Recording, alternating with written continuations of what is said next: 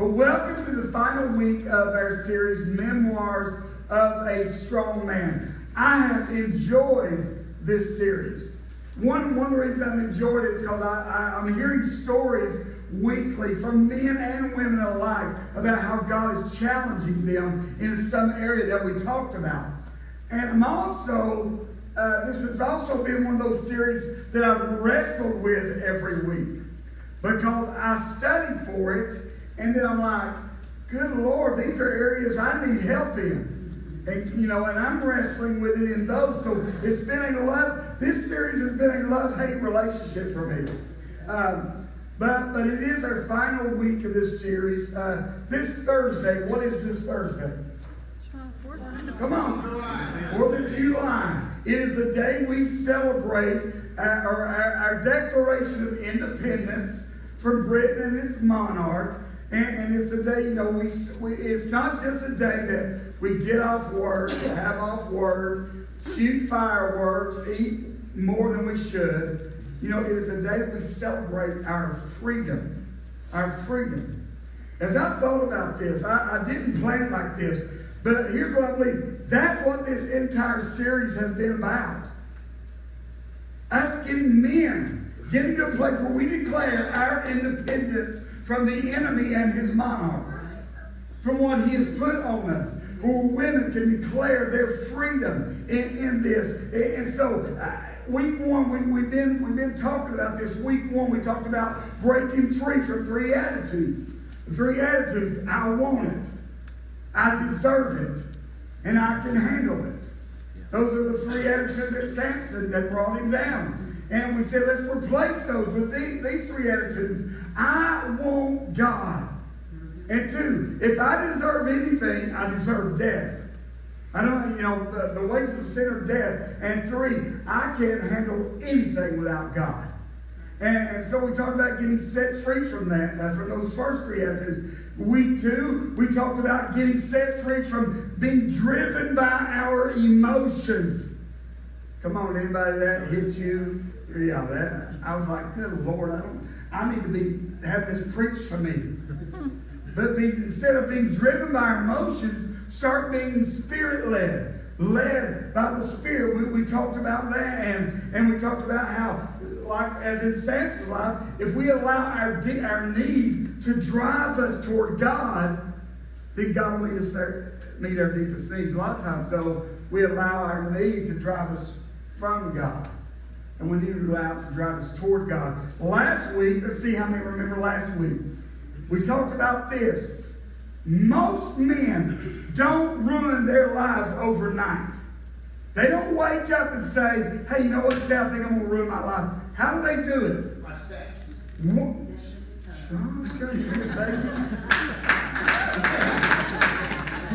One step at a time. One of these. One of these. We talked about Samson's journey. It was 25 miles from where from, from Samson's hometown to where Delilah was. and and roughly it's about 50,000 steps. And we talked about how Samson had 50,000 of these to say, you know what, I really shouldn't be leaving my community. I really shouldn't be stepping away from the safety of my family. I really shouldn't be going pursuing the wrong woman. I, and 50,000 of those. And men don't ruin their lives. No man wakes up thinking, I'm going to throw it all away today. They do it one step at a time. One step at a time. And so last week, are, are you ready for the final week? Yep. Yes.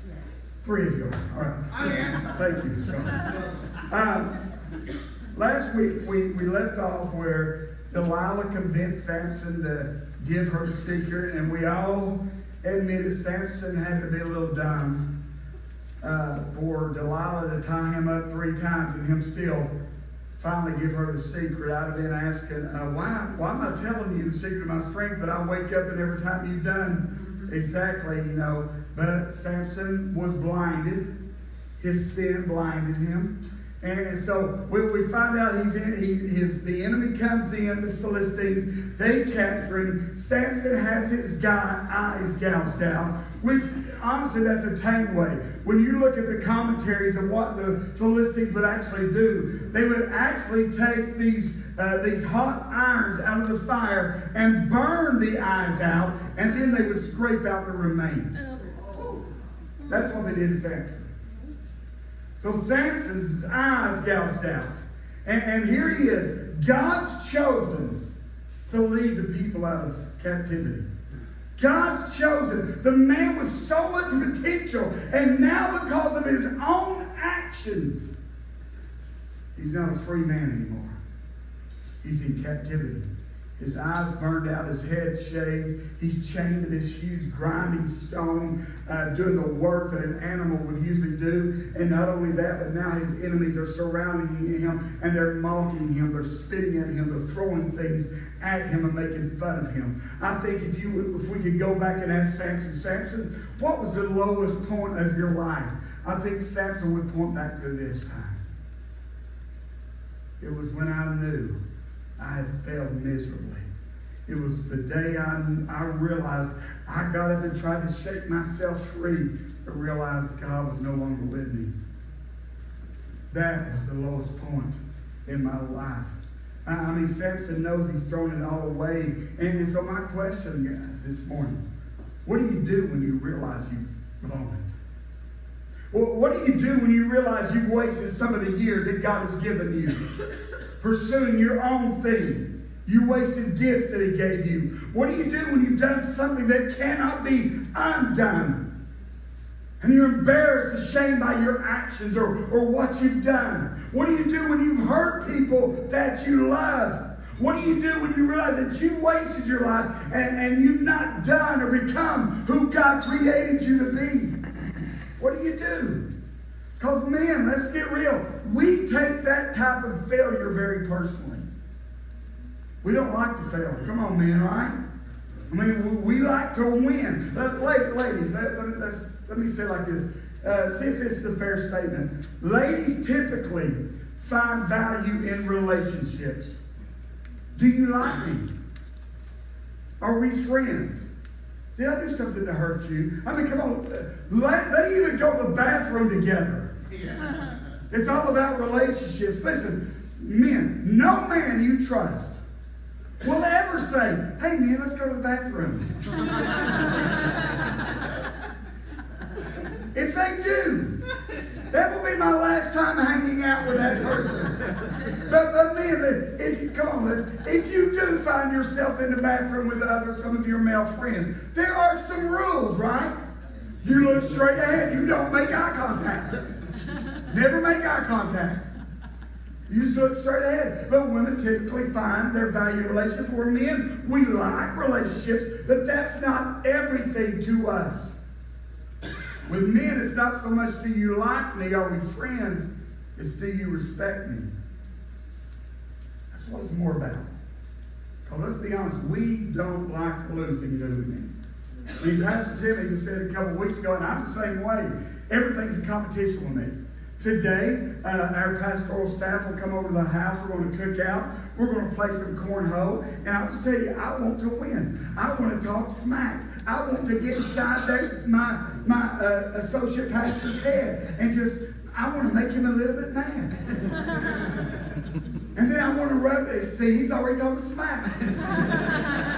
because that's, that's men. That's what we do. We want to, we, and doesn't mean, no, that means that's a sign of affection.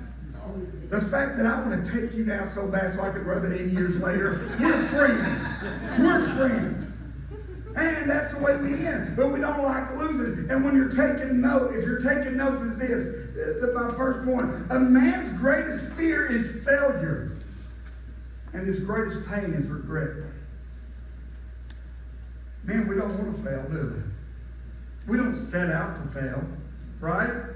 I mean, we, we want to know that we measure up, right? We want to know that we uh, that we are successful at what we do, right? We, we want to know that when we don't live up to our expectations or someone else's expectation, our greatest pain becomes regret. I wish I had. Why didn't I do this? I wish I had done that or said it differently. And that can be different for every man. It could be the man that's frustrated with his job or his career and he's living paycheck to paycheck. And then he looks at his peers and it seems they're doing really good financially. Man, they're happy in their job. They're happy in, in what they chose to do for a living. And we say, ah, man, I wish I'd chosen a different path. I wish I'd taken another job. I wish I'd done this. And we live in that regret. Or it could be the guy who enjoyed the single life. Man, he loved the single life. He, he loved going from lady to lady. Now I'm single. But then he looks around and all his friends are getting married, having kids. And he starts regretting not ever settling in, settling down. Or it could be the man that's married and his marriage is nothing like he'd hoped for. In fact, his marriage is bad and, and, he doesn't like where his marriage is at. He knows his marriage is not good. His wife knows it's not good, yet he's not willing to do anything to change it. But he feels like a failure because his marriage is broken. And he doesn't know how to fix it. Maybe it's not the outward failure. Come on, a lot of times it's that inward failure that really gets us. You know, things that, that, that, that, that we've done that seem to haunt us that nobody else knows about, or that promise he made himself, or promise he made to God. I will never, or Friday night, I'll never do this again. And by Monday morning, we've done it again. And we feel like a failure. Come on, can anybody relate? Don't, don't, raise your hand, but let me ask this. Does that sound familiar to any of you men? Does anybody, any, anybody, when we talk about failure, man, you've got a moment that pops into your head and you know, man, I wish I hadn't done that. I wish I said things differently. I wish it'd gone a different direction. Ladies, same thing. You have any of those times you just, man, I wish. I know I failed there. I wish I'd done things different. And if any of those just kind of bring back some memories, I've got some good news for you. Failure is an event, never a person. It's an event. It's not a person. Listen, just because you failed at something doesn't mean you are a failure. Are you hearing me? It's because you failed. Failure is an event. It's never a person. Think about it. Samson fell over and over and over again. And when it looked like he had failed way too much for God to love him, much less use him, we see God shower him. Remember how, how, how the scripture left off last week? It said this, but the hair on his head began to grow again. That was God saying this Samson, I'm not done with you. It's not over. That should shout to us that just because you're down doesn't mean you're out. Are you with me, church? Yeah. Just because you failed doesn't mean your life is over. I mean, in one verse, you hear God saying to Samson, Your story isn't finished yet. It might look bad, but that is in the final chapters of your life. And that's God's message to some of you today. Your story isn't finished yet. You may have blown it. You may have messed up. You may have screwed up royally. But I mean, that doesn't that's not going to be the story that defines your life. You may be down, but you're not out. So last week we left off in verse 22 here. The hair on his head began to grow again. Let's jump into verse 23 where we left off last week. Now the rulers of Philistines assembled to offer a great sacrifice to Dagon their God and to celebrate, saying, Our God has delivered Samson, our enemy, into our hands. Now, let me ask you, this is not even in my notes, but had Dagon delivered Samson into their hands? Or had Samson deliver Samson into their hands? Yeah. Samson. Yeah. Samson did it. Uh, and the place we're talking about, it, it, was kind of like a more like a coliseum, a big open area, layers upon layers of seating. There would have been somewhere between 3,000 and 5,000 people at this event. They're here worshiping Dagon. Uh, verse 24. When the people saw him, they praised their God, saying, Our God has delivered our enemy into our hands the one who laid waste our land. Anybody remember what we talked about when they're, what they're talking about? We laid waste the land. Remember we talked about him catching the 300 fox, oh, putting it, lining a torch between their tails, running them through their crops, destroying their crops, destroying their field. They're saying, hey, God, our God has delivered the one that did that to us, and then what? And multiplied and our slain. Remember the jawbone incident? Where he killed a thousand of their men with a jawbone. And they're saying, the guy, our public enemy number one. Basically, what they're doing here is they're having a worship service for Dagon. Dagon, thank you. We praise you. We worship you for, for bringing this guy. The, their false God. Let's continue, verse 25. While they were in high spirits, while they were in high spirits, they shouted, Bring out Samson to entertain us.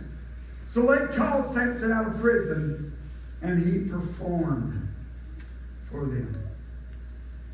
Here's Samson, a man with such a great call of God on his life, so much potential, and they bring him out to be entertainment for them. He's being shamed, he's being mocked, and Samson has to be thinking, this is the story, this is how my life ends. I have failed miserably. So what do you do when you've blown it big time? What do you do when you fail miserably? There are two responses that we can have. The first response, the natural response, is remorse. Anybody ever felt remorse? Well, let, let me give you the definition for the actual definition for remorse. Deep regret or guilt for a wrong committed. Anybody ever felt remorse? Deep regret for a wrong committed. Sometimes the remorse turns inward. And it's like, I feel terrible about what I did. I really shouldn't have done that. I'm such a hypocrite. I'm a horrible person. I have no future. I hate my life. It turns inward. Then there are times when it turns outward. The victim mentality. Come on. It's their fault. I wouldn't have done that if this hadn't been done to me. I wouldn't have. I, I, it's Delilah's fault. It shouldn't have been looking so good and stuff. I wouldn't have found myself in her lap asleep. Come on. And, and it's the outward. And the problem is, though, with, with, with um, remorse, is that's where most men stop. I, I feel bad about it. I, I feel terrible uh, about it. But that's usually where it stops. Can I tell you, that should lead us to a better response. A better response is repentance. Repentance. Let me tell you what repentance is not. Because a lot of times I don't believe we really know what repentance is in the church. Repentance is not, man, I blew it, I messed up, I hate that I did this. But I'm not going to change anything. In fact, I'm just going to let this bad feeling fade away, and then I'll do it again. That's not repentance. Uh, last week we talked about that. Remember, we, I, I said a while ago, uh, men don't rule their lives overnight. They do it one step at a time. Here's what repentance is. Do you remember what I said? All you need to do is, if you're taking that one step, is do what? Turn around. Turn around. That's repentance. That's repentance. In fact, uh, let me give it to you, break it down for you. Read means turn. Pent, get this, means the highest. So what we're literally doing is we're turning from our low sinful state. We're turning from our low place where we were trapped in sin and turning to God's higher call on our life. Repent. Repent. Truth is, there's some things we've done that cannot be undone. Amen? Amen. But we can repent. I, I debated on whether sharing this story. I said, nah, go ahead. You share it worse. Uh, my wife is worried now. I remember when we were in Louisville, and uh, we would have this choir. We had a choir up there at this church. Uh, it's a larger church, and and so one night after choir practice, I'd go home early. Denise is sitting there talking with five or six of her friends. Kennedy's still there. So I think, I want to shoot her a text. Kind of skip the fire scope a little bit kind of let her know, hey, get you ready for when you get home. You, I, that's about as graphic as I'm going to be. so I send the text. Little did I know, Kennedy had Denise's phone. so Kennedy goes, Mama, Dad, I'm not going to read it. I don't, have an actual phone in front of me. she said, Mama, Daddy wants to know, blah, blah, blah. What is that? Well, her five or six friends die laughing. Can't unsend a text. Can't it. There's some things you cannot undo, but you can repent. You can't for that person, but you can repent. You can't undo that bad deal you did, but you can repent. You can't what you said, but you can repent.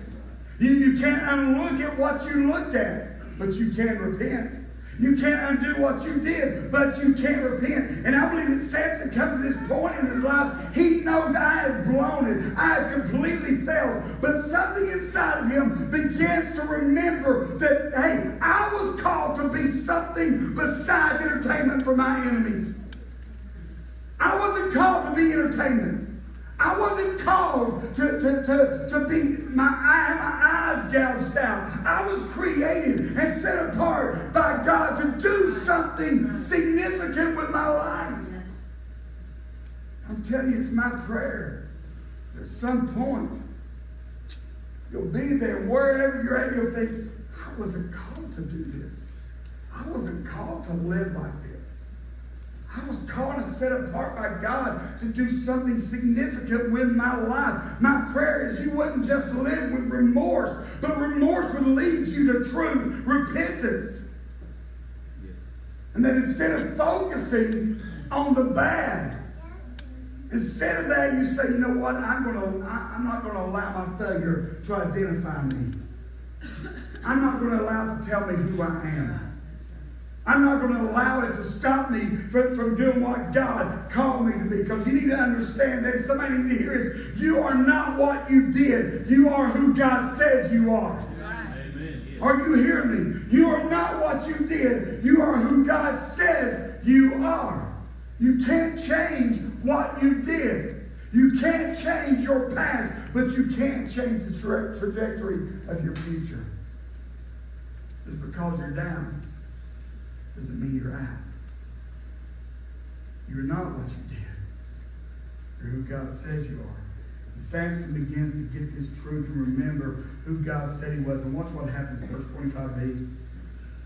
When they stood him among the pillars, Samson said to the servant who held his hand, Put me where I can feel the pillars that support the temple, so that I may lean against them. Now the temple was crowded men and women. All the rulers of the Philistines were there. On the roof itself were about 3,000 men and women watching Samson perform. Now watch. Then Samson prayed to the Lord. Sovereign Lord, remember me. Please, God, strengthen me just once more. I love that phrase.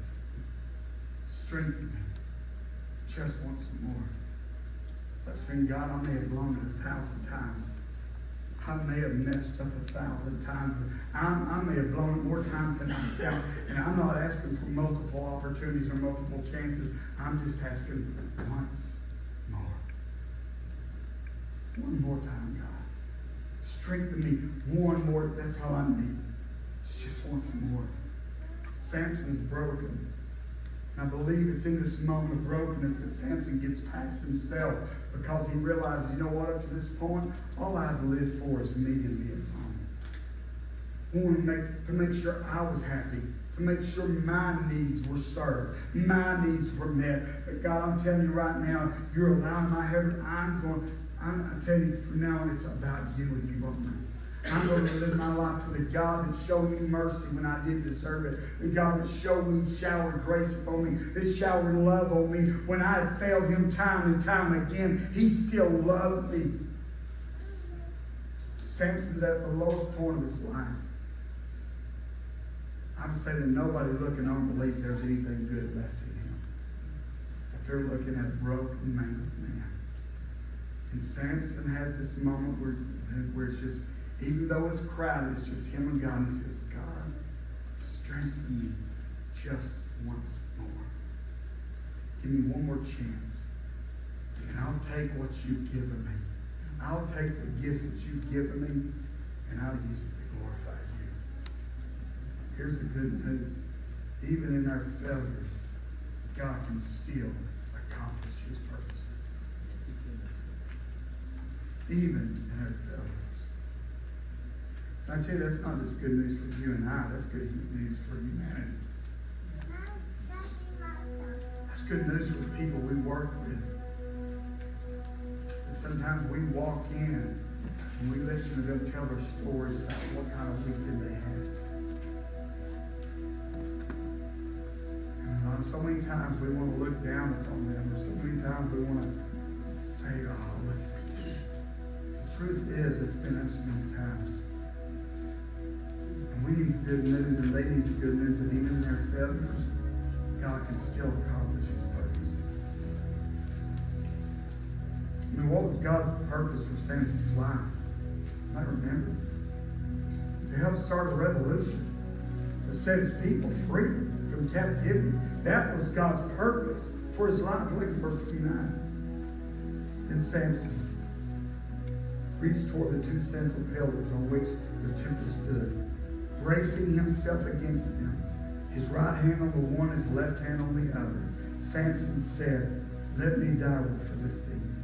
Then he pushed with all his might down came the temple on the rulers and all the people in it. Thus he killed more when he died than while he lived. Even in his failures, God used him. Even in your failures, you. May have messed up, but it's not over. You are not what you've done. You're who God says you are. I know I'm speaking to some people this morning. You need to quit living in remorse of your past and repent. Begin to live the future God has for you. What I'm saying is this. See, the Bible says the same power to raise Christ from the dead lives in us. What does that mean? That means you can be a man of God. Are you hearing me? You, that means you can live with integrity. You can live with character. But Kelly, I messed up so bad. That's so bad. So. If you think that that about your story, I messed it. So what is it? What does it look like when you tell about what God brought you out of? I, I had the opportunity Monday night to be witness to three testimonies of three women that came out of healing for damaged emotions. And their story was so powerful because they chose not to live in remorse, but to repent allow God to bring them out. Mean, think about it. When you talk about what God did for me, I was an addict for so many years. God. For years, I, I, I lived addicted to pornography, God. For years, I had an uncontrollable temper, God. For years, I wouldn't, I, I, I wouldn't take personal responsibility. I lived as a victim and I blamed everybody else, God. How much better does it look when God sees, when people see what God brought you through and what He's doing for you now? Are you hearing me? I'm telling you guys, God you may have blown it. You may have messed up. God is not finished with you yet. He's not done. I mean, you know, Samson, we just read it, Samson placed his hand on the pillars. Everything that, that was holding it up around him, it says he brought down the Colosseum, Colosseum and did more damage that day than his entire life. Let me ask you a minute. What pillars do you need to push down today? What pillars need to be brought down What, what is what thing, what sin, what, what failure is it that you need to push down today? Ladies, same question. Pillars do you need to push down today? Some of you, the pillars you need to push down is pride. You need to reach out and ask for help. You stay stuck in whatever it is because you're too prideful to ask for help. You're too prideful to admit to another man, another brother, hey, I'm struggling here. Can you hold me accountable? Ladies, you're too prideful to say, hey, this is where I'm struggling. Can you hold me accountable? Some of you is anger. Some of you spend your whole life just mad at the world. And everybody knows, man, they're just an angry person. And the person you're most angry with is yourself. But you just push it off on everybody else. Some of you, it's your marriage. Here's the wall you need to push down if it's your marriage. You need to push down the wall that just says, yeah, I know I've got a bad marriage, but I'm just going to live with it. And you just say, you know what, I'm going to do something about it. I'm going to do something about it. Yeah, let me tell you, I don't want to end up like my grandparents. I, where, where they slept and they loved each other, but they slept in different beds. I didn't get married to sleep in a different bed for my wife. Can I be honest with you? I don't care. I may be 90 years old, and I'm still going to want, I'm want to sleep with my wife. I still want her beside me. Some of you men, you need to repent to your wife for being a jerk. Can I get real here for a minute? I'm gonna tell you, man. I, I, I was talking to a gentleman this, I think it was this past week, and asked him about something. He said his wife was gone, had been gone for a while, and I said, man, my wife's been gone for two nights, and I'm ready for her to get back. Some of you men, you don't know what what difference it would make. Is if your wife was away, you just shot her a text or a phone call, say I miss you. You don't know what difference that would make in her, in your marriage. I tell you, I'm preaching good right now. I tell you, man, man, my wife, we don't have a perfect marriage. But man, I miss this woman when she's gone. I do. I'm good for about two nights, but then I'm like, you know, you get your tail back on. I'm ready. Friend. That's one that knows me better than anybody else. Good, the bad, the ugly. That's the one that loves me on my best days and loves me on my worst days. Man, you need to quit saying, well, this is just marriage. I'm older. We're older now. Is just, I don't, I don't believe that. I believe in going into, we just celebrated 28 years. I'm not sure, 27, 28. I don't believe our passion has to die out. I believe God can regenerate it. Some of you, that's what you need to pray. You need to pray. I, I just feel a, a, call to, to go here for a moment. There's some men here, you need to have some hard conversations with your wife. Not just remorse, but repenting. Not just to God, but to her. And ladies, can I tell you this? You better not. If they come to you and say, I'm sorry, I'm sorry, you, you better not do anything but respond in love. Because if you respond with, well, it's about time, you better believe that'll be the last time they come and apologize to you. Because if a man, we said this a couple weeks ago, if a man can't win, he don't want to play. That's just the truth. And ladies, you need to help your man win. Are you here? Man, that's a good teaching. Yes. Stay there. Yes, and I'm, I'm Kelly, why are you waiting? Because I just